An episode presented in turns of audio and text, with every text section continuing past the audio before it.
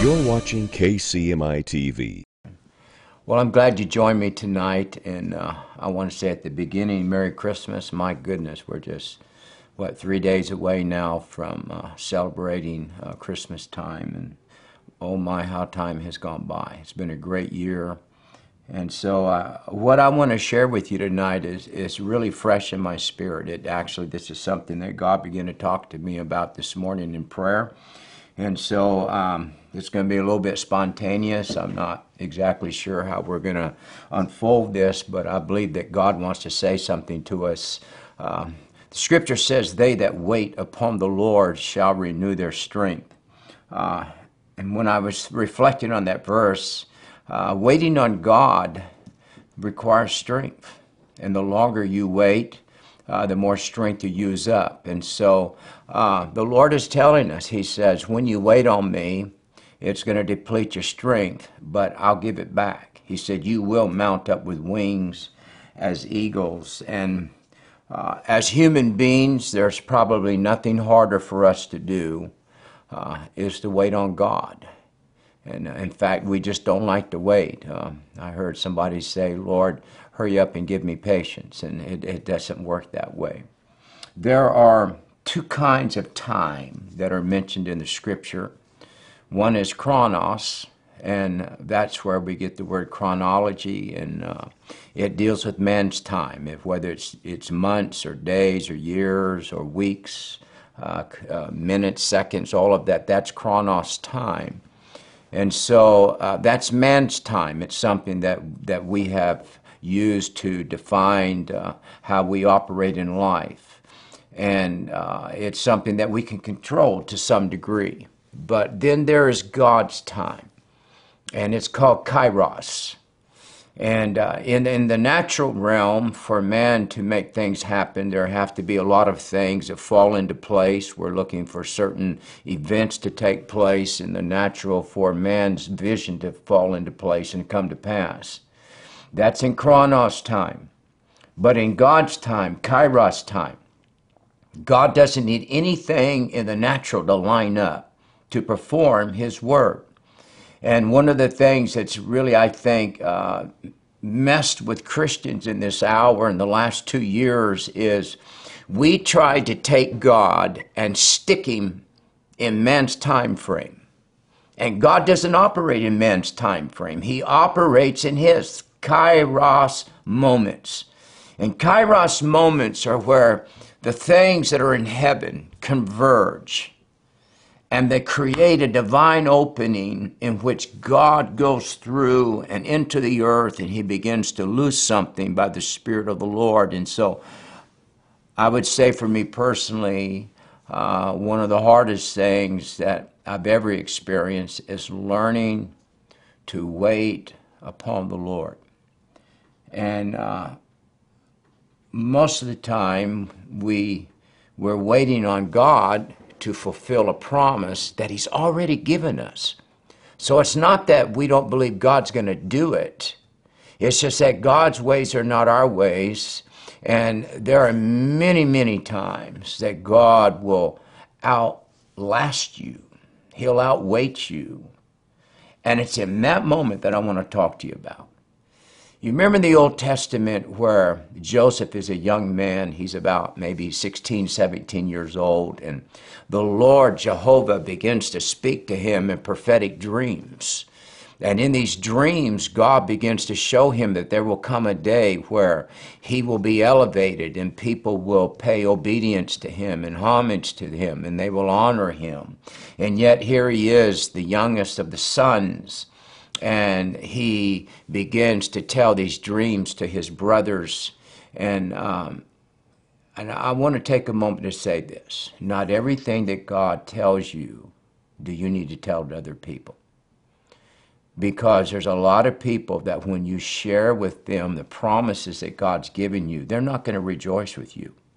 One of the meanest devils you will ever deal with is jealousy. And jealousy will lead to a murderous spirit. And so the Bible says this the fool telleth all that's in his heart. And over the years, God's dropped things in my spirit that I, uh, God made me promises. And for many of you, God's made you promises. And one of the worst mistakes you can make is telling those promises to the wrong person. And we see this laid out in Joseph's life. He tells it to his brothers who are, they have a murderous spirit. They're jealous of him because of the favor of his father, and they tried to kill him. And I think it was Reuben that spared his life and caused Joseph to be put into a pit, and then they sold him. And then we begin to see how Joseph's life begins to unravel. And the only thing that he takes with him from his father's house is his, father, his God's promise. And all in his heart, the times he's in, in, uh, in the pit, and then he is he's sold as a slave and he's in Potiphar's house and then he finds himself in prison all of those years and actually it's about a 17 or 13 year process that God makes him this great promise and from the time he gets the promise it seems like his life just begins to reverse and everything bad that can happen to Joseph happens. One of the reasons that Joseph is one of my favorite characters in the Old Testament is his faith. Because, see, it's when you wind up in the pit and you wind up in the prison and you wind up being a slave to something that is against your will, and all you have is a promise from God. If you're not careful, you'll step out of the kairos moment and you'll fall back into the chronos moment. Kairos is where God does it, chronos is where you do it. And we know the story that Joseph is in prison and the word comes from the Pharaoh. It says, bring him out of prison. And he went from prison and filthy garments to no hope, no way it could have ever happened. 24 hours later, he is second in command in the land of Egypt, only next to Pharaoh.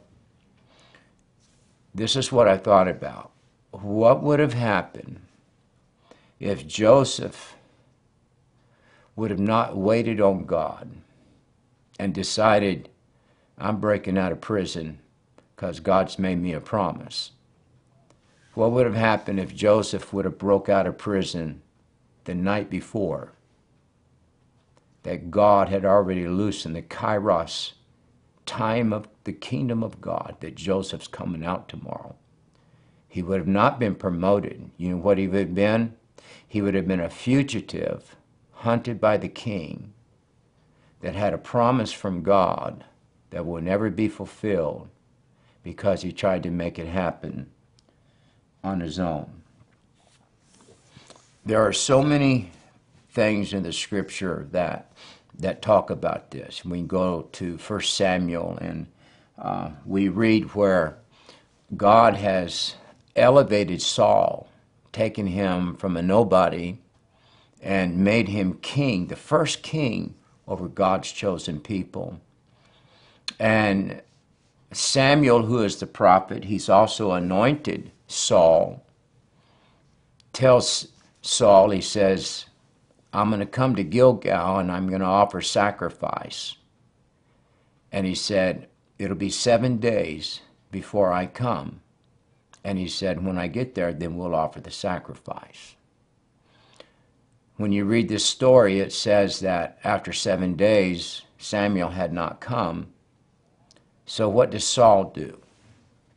He knows that the sacrifice needs to be made. So, Saul steps out of his placement in the kingdom and he goes from king to prophet into an office that God had not called him. Offers a sacrifice. Immediately, Samuel shows up and says, What have you done? And he said, It's going to cost you your kingdom for what you did. I'm speaking to some of you because you are so close to God fulfilling the promise that you have held on to perhaps for years. I remember uh, probably uh, 30 years ago, I was up at CBN in a meeting in Virginia Beach, and uh, there was an old man that came to me and he began to prophesy to me. And he said, The day's going to come when God's going to promote you, and it's going to come so fast and so quick, and men from all over are going to begin to pull on you. And he said, Guard the gifts that's in you. And over the years, I, have thought about that prophecy, and um, it never came to pass, you know, year after year. And 10 years came, 20 years came, 25 years came, and 30, whatever it was. And then literally overnight, I'm telling you, in a 24 hour period, I watched God do, fulfill the promise that looked like it was dead. This is, the, this is a beautiful thing. Um, most of the time, if we step out, listen, the enemy is going to push on you the most. He's going to pressure you the most to try to fulfill what God has said over your life when you are the closest to God doing it. You just don't see it. See, faith, uh, waiting requires great faith. It, uh, and if you don't have faith, you won't survive. And so when you go back uh, to the scriptures, you know, a lot of times uh, the reason that that we try to help God. Listen, when God makes prophetic utterances over your life or over the church, um, this is what's really, I think, thrown the church um, off of its stride right now in America is that we had prophecies that were given by men of God and we tried to put timing on it, and we tried to interpret it according to how we wanted God to move. God generally never fulfills His word the way we think that He's going to. And so here you have Abraham, he's 75 years old. He's not even middle aged because he lives to be 175. So at the time that God gives Abraham this promise, he still has a hundred years to live. So God comes to him and says, Abraham, he said, um, you're going to have a son. Eliezer, who is a servant in your house, is not going to be heir to what you have. And so Abraham gets excited. He now has the promise. God has told him, He said, From you and Sarah are going to come forth a son. He's going to be the seed. And out of your loins is going to come many nations.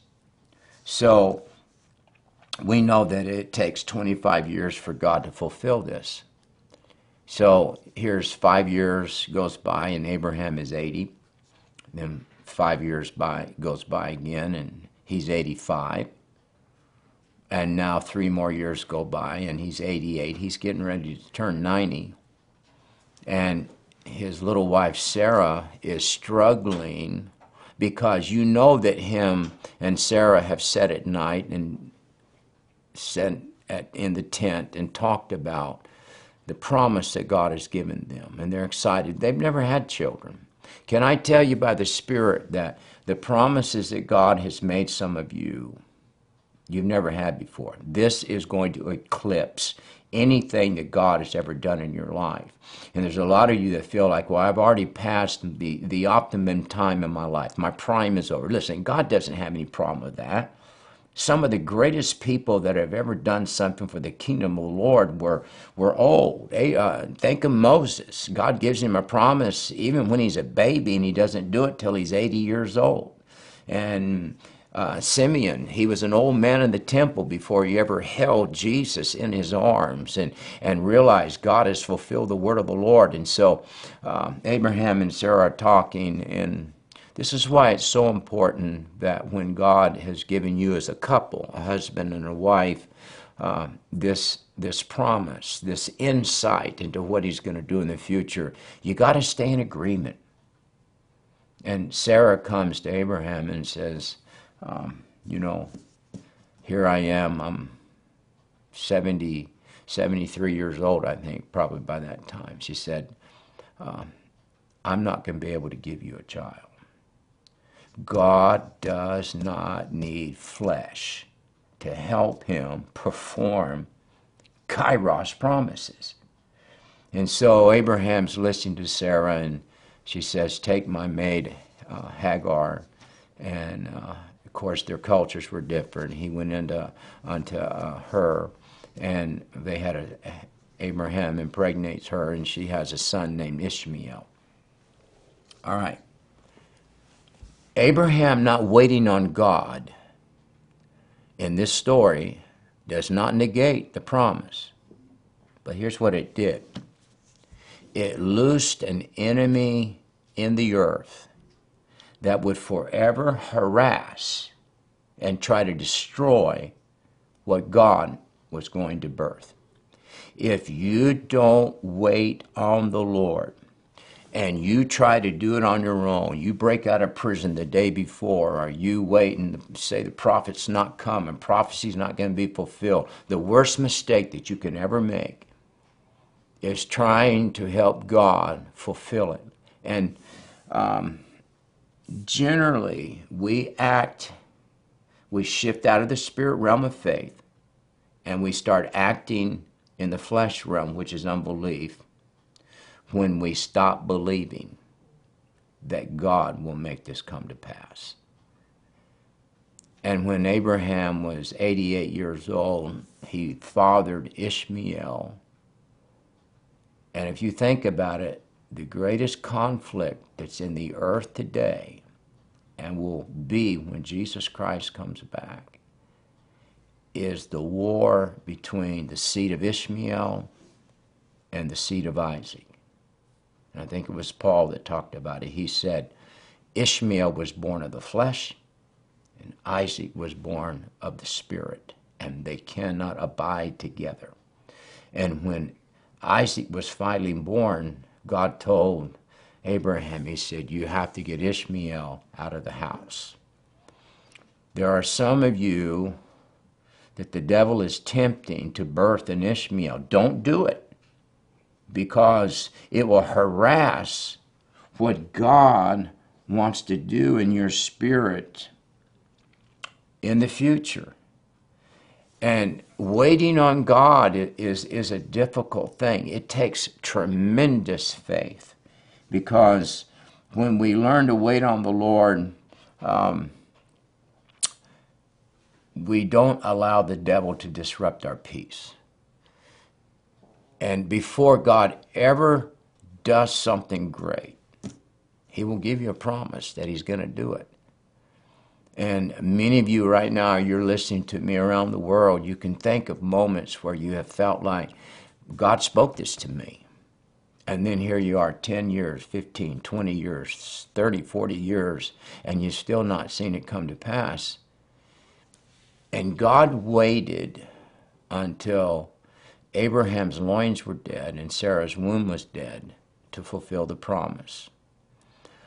I think that right now there are things in the flesh realm that God's letting die so that when the word of the Lord is fulfilled over this nation and over the earth and over the nations of the earth, that nobody will be able to say, I did this. It was a joint effort. It was it was a compiled uh, agreement between people that we caused this to come to pass. God does not share His glory, and I can promise you that when Joseph got the call, Joseph, the king wants to see you. And they bring him in a change of clothes and they give him a bath. And he walks out and stands in the presence of the king and gets a gold chain around his neck and the honor that he got. There had to be a time that, you know, the Bible says this about Joseph. He had opportunity to break out of prison because the man that ran the prison put the whole prison in the charge of Joseph. So I'm sure he had some keys, he had some means in the natural that he could have walked out of there. But he stayed in the will of God. I want to end this with this admonishment stay in the will of God. Because whatever you can bring up and cause to come to pass that's out of your own strength will never have eternal purpose and it will never satisfy you. You will always wonder was this God's full will? Was this his purpose? Or did I was I premature? Learn to wait upon the Lord. And um, what is born by flesh? When you when you think, well, God's not going to do it, and so I'm going to make it come to pass. Anything that that we birth or we create by fleshly means can be touched by the devil. It can be it can be stopped by the devil. It can be destroyed by the devil because it's born of the flesh. But anything that's born out of the kairos of God, that's born of the Spirit, the devil cannot kill it. It's eternal. It's untouchable by the enemy. And if we will wait on the Lord, I've told you in, in times gone by that, you know, the difficulties that I had after 49 years of pastoring and thanking Lord, maybe I should just retire. And I'm sure that as I speak to many of you, you've had the same feelings. And and yet I would know, I knew way down my spirit I could never quit because I never got a release from the Lord.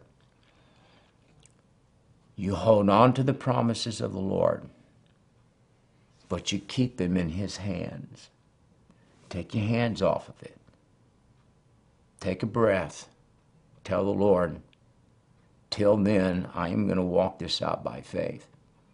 And if you will do that, always remember this the promises of God are yea and amen, and the word of the Lord, the promises of God, never come back to Him in heaven unfulfilled. And in the spirit realm right now, if you could see it, the heavens are swirling with promises, prophetic utterances over your lives that God is so close to saying, let it be. And just like that, God will shift things over your ministry, your nation, your life, your health. And oh, when He does, you will say, Oh my, I'm so glad that I waited on the Lord. Well, Merry Christmas. I love you. I hope uh, these next few days are a wonderful time with you and your family. Till I see you again, God bless you. For more information about Kent Christmas Ministries International or Regeneration Nashville, go to kentchristmas.org or regenerationnashville.org. And for the latest updates or videos, follow us on Facebook and subscribe to us on YouTube. God bless you.